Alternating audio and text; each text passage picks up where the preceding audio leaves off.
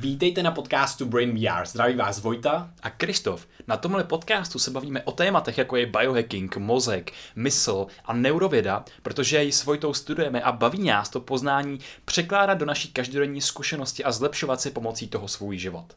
A mimo jiné nás můžete podpořit na startovači, když si třeba jednou měsíčně ne- nekoupíte kávu, místo toho nám pošlete stovku. Nám to ohromně pomůže a jsme vděční všem startovačům, kteří nás už podporují, i těm budoucím. A často se nás ptáte, kde kupujeme bylinky jako je Brahmy, Gotukola, Muku na Prudence, který máme tak rádi na paměť a zdraví mozku obecně. Kupujeme na Herbal Store, jsme s nimi spokojení, je to už přes dva roky a vždycky vás tam posíláme. Před půl rokem jsme se jim ozvali, aby jsme s nimi domluvili nějakou slevu nebo spolupráci. No a teď to konečně vyšlo, takže můžete zadat kód B2TVA a budete mít slevu 10%. Přesně tak a teď už si užijte jenom dnešní díl podcastu. Krásný poslech.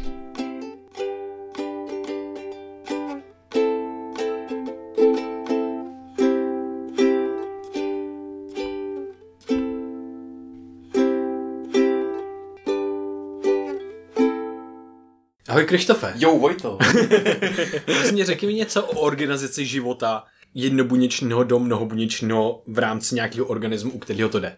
Bude, to znělo pak fakt složitě, ale já jsem ti chtěl říct o jedné studii. Mm-hmm. O jedné studii, která s tím souvisí a souvisí s tím, jak moc jsou samotáři důležitý pro společnost. Tak když si v naší lidské historii vybavíme takový ty největší geniální mysli, spisovatele a vůbec lidi, kteří se vymykají našemu všednímu chápání, tak spousta z nich, jako třeba Friedrich Nietzsche a další, tak eh, byli samotáři. Byli takový samotáři, že jim to umožnilo se dostat až do takových hloubek některých věcí, že tomu porozuměli jako nikdo jiný. Vys například třeba Jung, že jo, prostě pro spoustu lidí buď psychotický týpek, který dostal schizofrenní záchvat a už se z toho nikdy nevyhrabal, a pro spoustu lidí prostě neskutečný genius, který narýsoval základy moderní psychologie a tak dál. Takže geniové rozhodně hrajou v naší společnosti určitou roli, protože přicházejí s nějakýma novinkama, revolučníma nápadama a podobně. Ale jak si takový člověk vybere třeba cestu samotáře?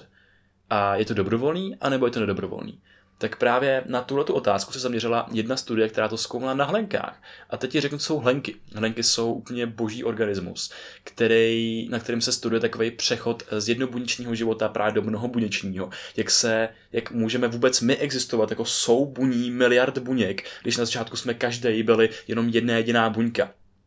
A právě jsme se takhle zhlukli do toho celkového organismu v prostředí, kde třeba byl nedostatek živin, kde byla nějaká krize a pro nás bylo daleko výhodnější se přidat do té celkové společnosti, která fungovala jako jeden celek. A přitom, ty, když se do té komunity vlastně přidal, tak si přijímal to, že třeba nebudeš v té části toho organismu, který může za rozmnožování, takže se třeba nerozmnožíš. Ty jako jedna buňka ale zároveň tvůj druh, jako ten jeden organismus, tak pravděpodobně přeneseš ty geny do další generace, takže je pro tebe výhodnější si přijmout ten komunitní společenský život. Ale co bylo v různých pozorováních zaznamenaný, tak je, že když právě ty hlenky, tak oni si fungují jako ty jednotlivé buňky, řekněme. To jsou takový... Uh, houby jsou to. Jsou to houby, no. Jsou to houby. A když je právě ta krize, tak oni vyšlou všechny signál. Hele, je čas se združovat. Rychle, prostě utíkejte do domečku, spojíme se a prostě plasme se jako jeden hromadný celek. A oni se začnou prostě spojovat, ale ukázalo se, že právě je spousta těch, kteří si nevyberou ten společenský život a zůstanou stranou jako ty samotáři. A přitom Každý má možnost se vlastně přidat do toho celkového organismu a nikdo není cíleně nějak vyloučený, že by byl labilní nebo tak. A to oni se podívají na to, jestli ty samotáři, tak jestli mají nějaký problém, jestli mají problém třeba genetický nebo podobně a ukázalo se, že jsou úplně zdraví a že mají úplně stejný předpoklady pro to si zvolit být v tom organismu jako všichni ostatní. A, ale ukázalo se, že oni potom se ještě dokážou rozmnožovat, že jo, a tak dál. A jejich potomci měli taky větší pravděpodobnost stát se těma samotářema a nepřidat se do toho celkového organismu. Takže je to něco dědičního. A to množství těch samotářů je až 30%. To je jako velký číslo. Protože se ukazuje třeba na některých hypotézách, které byly v, sou, v souvislosti s, touhletou, eh, s tím, tím pozorováním vytvořený, tak je, že když se spojíš do toho té komunity, do toho jednoho organismu a přijmeš ten jeden celek, tak najednou čelíš novým výzvám toho prostředí, novým krizím, budeš mít jiný predátory, kteří tě můžou sežrat a nemusí to být výhodný krok. Třeba právě v té krizi, tak se spoučíš, řekneš si, jo, přežiju tu krizi a najednou přijdou, dostaneš se třeba v potravní řetězci někam vejš a najednou čelíš daleko větším predátorům, který se tě všimnou, protože jsi prostě větší. A najednou se ta, ta strategie evolučně může ukázat jako neúspěšná a ten tvůj druh vyhyne. Hmm. A tady může být právě role těch samotářů, který fungují jako takový uh, prezervátory, takový konzervy. konzervy toho genetického materiálu. Kdyby náhodou vymřela celá společnost, tak ty samotáři taky můžou znova vlastně nadizajnovat, redesignovat, roznožit se a vytvořit úplně od píky. Hmm. Takže tohle mi přijde neskutečně fascinující. Hmm. Ještě k tomu, že je to vlastně dědičný, že je tam nějaký dědičný předpoklad. Hmm. Uh, takže to je super, no. Jo. Že samotáři prostě hrajou nějakou roli v té evoluci, i pro tu hmm. společnost. Jo. A někdo, kdo se zdá, že je totálně jako izolovaný a může být úplně někde jinde, tak naopak může být v budoucnu velmi důležitý, když třeba všichni třeba během těch, těch časů tak se združují hmm. prostě na hromadných místech a můžou třeba vymřít na základě nějaký uh, prostě pandemie, pandemie že jo? Ale něco. To je hrozně zajímavý, protože to kreslí spoustu obrázků do spoustu úrovní v naší společnosti. A jenom teda uh, rychleji jako souhrn toho je, v podstatě, jak tomu rozumím, je, že Helenky se při nějakým kontextu prostředí zluknou dohromady, protože je to pro ně výhodnější. Ale evolučně to pro ně není výhodné, aby tam byly úplně všechny, protože by třeba mohli vymřít jako celý ten druh. Proto prostě jeden samotář nebo těch 30% samotářů někde zůstane, takže velká, ta hlenka, ta společná třeba zahyne, ale najednou oni mají ještě prostě 30% těch genů rozdělených prostě různě po prostředí v těch jednobuněční formě, takže přežijou dál. Takže velice výhodný. No a ta paralela je krásná vlastně s tou lidskou společností a s těma konzervovanýma genama a genetickými mutacemi a tak dále v naší společnosti. Například teď vyšla jedna studie, review, metaanalýza o lidech, kteří jsou levoruký. A tyhle ty lidi jsou taky konzervovaní v, uh, v evoluci, protože dřív to třeba bylo, já si vždycky představuju nějaký uh, rytířský zápasy, jak jezdí a mají, ten, mají to kopí a jedou proti sobě, tak prostě ty máš určitou výhodu, když ten člověk celý život trénuje proti pravorukým lidem a najednou ten levorukej má výhodu, protože on celou, celý život trénuje proti pravorukým lidem taky. Takže najednou on uví, jak proti tobě bojovat, protože ty jsi pravorukej, ale ty nevíš, jak bojovat proti levorukýmu, protože bojuješ vždycky proti pravorukým. A tohle je třeba mega hustý, proč se Nadal naučil hrát levou rukou. A myslím, že to byl Nadal, teď nevím, jestli to nebyl Djokovic, ale nevím, je jeden z tenistů. Prostě ta evoluční výhoda je ta, že ty umíš bojovat proti stejným lidem, jakože pravorukým, a ta část společnosti, která je levoruká, tak má výhodu vůči tobě v rámci třeba teďka sportu, už nebojů, ale možná třeba nějakého boxu nebo něco takového taky. Protože to je prostě něco, co není tak zvyklý a je to výhodné v té populaci. No ale stejně tak to můžou být lidi s ADHD, který můžou být výhodní v populaci, stejně tak to můžou být lidi na nějakým autistickém spektru, což my máme považován, považujeme to za něco, co prostě vidíme nějakého člověka a můžeme říct, že to je třeba autista, ale to je prostě daleko širší spektrum, který jsou, to můžou být téměř jako normální lidi, kterýho se ani nevšimneme. A může to být genio, geniové, nebo naopak ne, ale velká většina těch lidí to nemá jako uh, jako nevýhodu. V naší společnosti jo, ale my to můžeme přetvořit na výhodu, protože oni jsou daleko lepší v něčem jiným.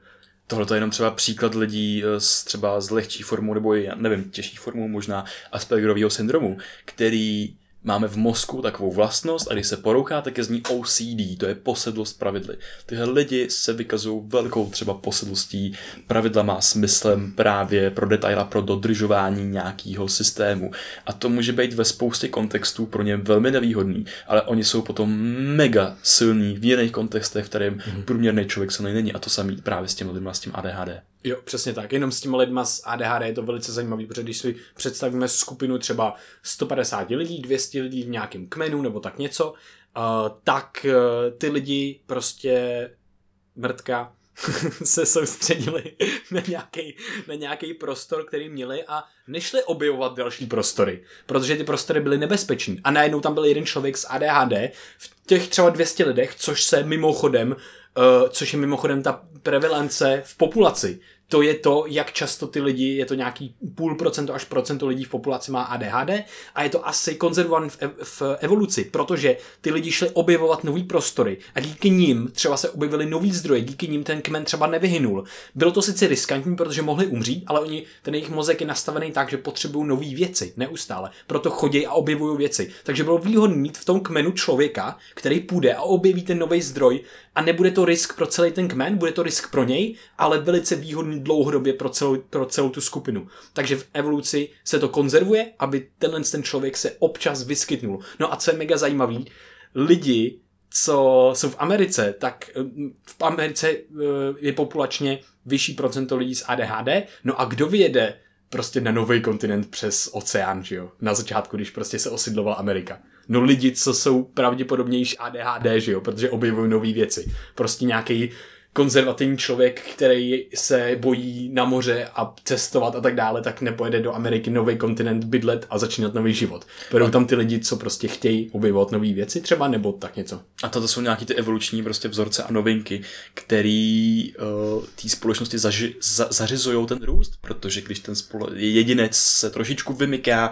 těm vzorcům a pravidlům, tak právě může pravděpodobnějš přijít na něco nového. A my se tady o z té samotě bavíme v nějakém třeba izolovaném kontextu, třeba když jsem zmínil ty génie, gé, génie tak eh, můžou být třeba izolovaný někde doma, na to se jako přichází, takže oni mají úplně uh, si vyvinuli svý vlastní vzorce myšlení, svý vlastní pravidla, který třeba se nepotkávají s tou širokou, širokou veřejností a jim třeba fungují, ale nemusí jim fungovat prostě v té široké veřejnosti, ale to jim prostě dát obrovskou výhodu. Ale nemusíme brát jenom ty, ty samotáři, kteří se fakt jako izolují, ale prostě můžeme brát třeba ty lidi s tím ADHD, kteří jsou takový samotáři v tom způsobu fungování, protože opravdu, když si vezmeš třeba komunitu nějakých, nějakých uh, uší komunitu lidí a máš tam toho člověka s tím ADHD, tak uh, on si třeba nebude rozumět se všema díky tomu vzorci, v kterém on si vyskytuje, ale právě když tam to se třeba bude sám, tak je pravděpodobný, že si bude všímat jiných věcí, že bude mít jiný, jinou formu té zábavy, že bude se nějakým způsobem lišit, ale tou svojí odlišností právě může celou tu komunitu, řekněme, pozdvihávat, což je úplně neskutečný. Což je taková jako dvojí, dvojí úroveň samoty. Jo, jo. Uh, já na tohle to mám nádhernou metaforu od Erika Weinstein, Weinsteina, který to v podstatě uh, studuje nejen proto, že to zažil, ale prostě proto, že ho to zajímá. Portál. Jo, The Portal podcast a Eric Weinstein neskutečný myslitel. On měl právě poruchy jako dyslexie, dysgrafie a všechno možný, vůbec učením a tak dále. Takže on je velice chytrý a snažil se, ale ten systém ho prostě nemohl přijmout, protože on nemohl v podstatě psát a číst a takovéhle věci, takže jako měl vlastně velice špatné výsledky. No ale kreslí krásnou metaforu, právě pro lidi, co mají poruchou, poruchy učení nebo nějaké kognitivní poruchy a tak dále, kdy oni právě můžou být výjimeční, ale můžeme si to představit jako auto, třeba nejrychlejší auto, co umí jezdit po silnici na světě, Bugatti Veyron, a to, když dáš do města, tak prostě nemá úplně, e, nenaplní ten svůj potenciál. Může, musí prostě jezdit 50 třeba kilometrů v hodině v tom městě, no ale když ho dáš do správného prostředí, tak pojede těch 420, kolik může jet a naplní ten svůj potenciál a předjede prostě všechny ostatní auta.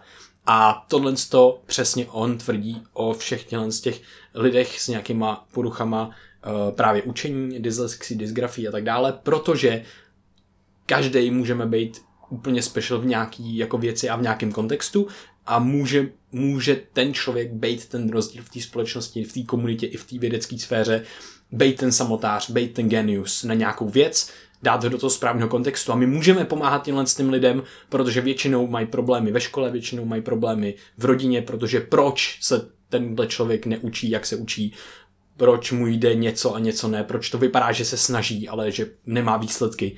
A, a lidi jsou z toho smutní a pak jsou z toho smutní i, i právě třeba ty děti a pak jako dospělí a my můžeme pomoct uh, změnit trošku ten systém právě pro tyhle lidi, kdy si uvědomíme, že oni mají taky něco special, jenom fungují trošku jinak, tak prostě jim nebudeme dávat testy, aby museli psát a číst nebo něco, ale budeme fungovat trošku jinak a nebudeme dogmatický v tom, jak hodnotíme v tom vzdělávacím systému a tak dále. Ale to je samozřejmě úplně debata na jiný. Ale, ale to je, jiný to je, jako, to je moc zajímavá jako hozená rukavice, protože ten vzdělávací systém je prostě mrtka.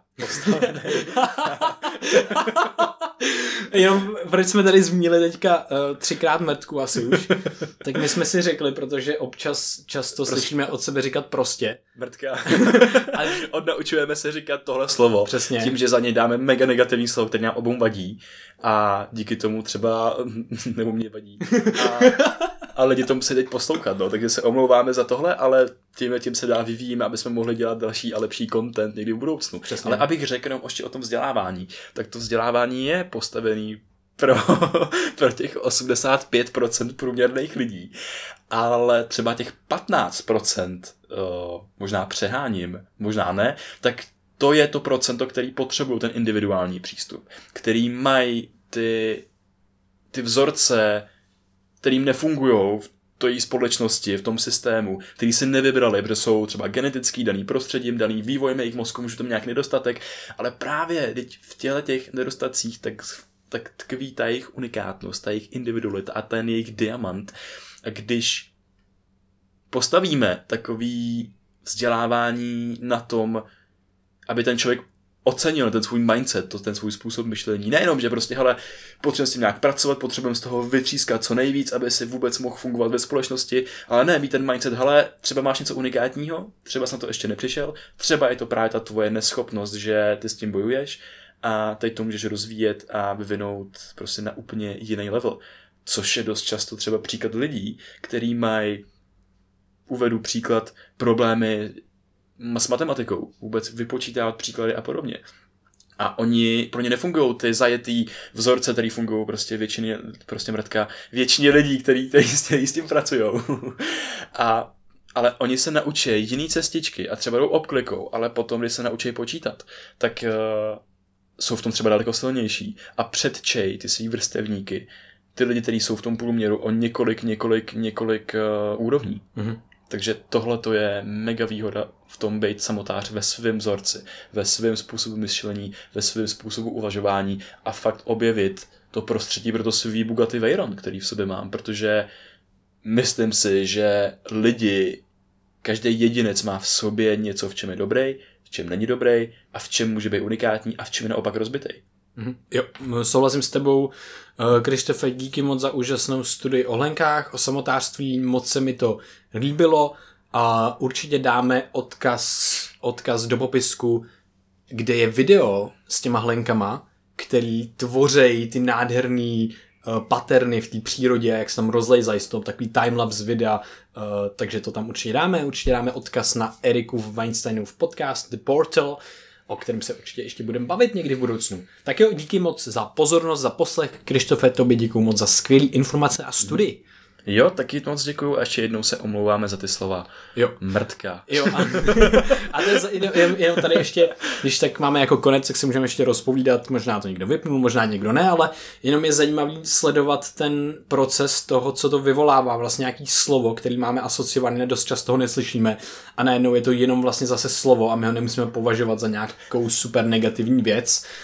Takže je to... Je to nástroj, pro nás to momentálně je to nástroj. nástroj. Všechny a, slova jsou nástroj. Jo, a je to výzva to pustit do toho veřejného prostoru a nevystříhat to. to Přesně tak. Tak jo, uh, kdyby se vám tohle líbilo, kdybyste chtěli zazdílet, zazdílet ten podcast s nějakou, s někým, koho by to mohlo zajímat, s vaší sociální bublinou, tak ho sdílejte a sledujte nás na Instagramu a Facebooku a Twitteru, všude. Sledujte Code of Life, Biohacking, CSS komunitu, tam přidáváme taky super výstřižky, studie a všechno ostatní. Takže tak, díky moc, mějte se krásně. Mějte se krásně. Brain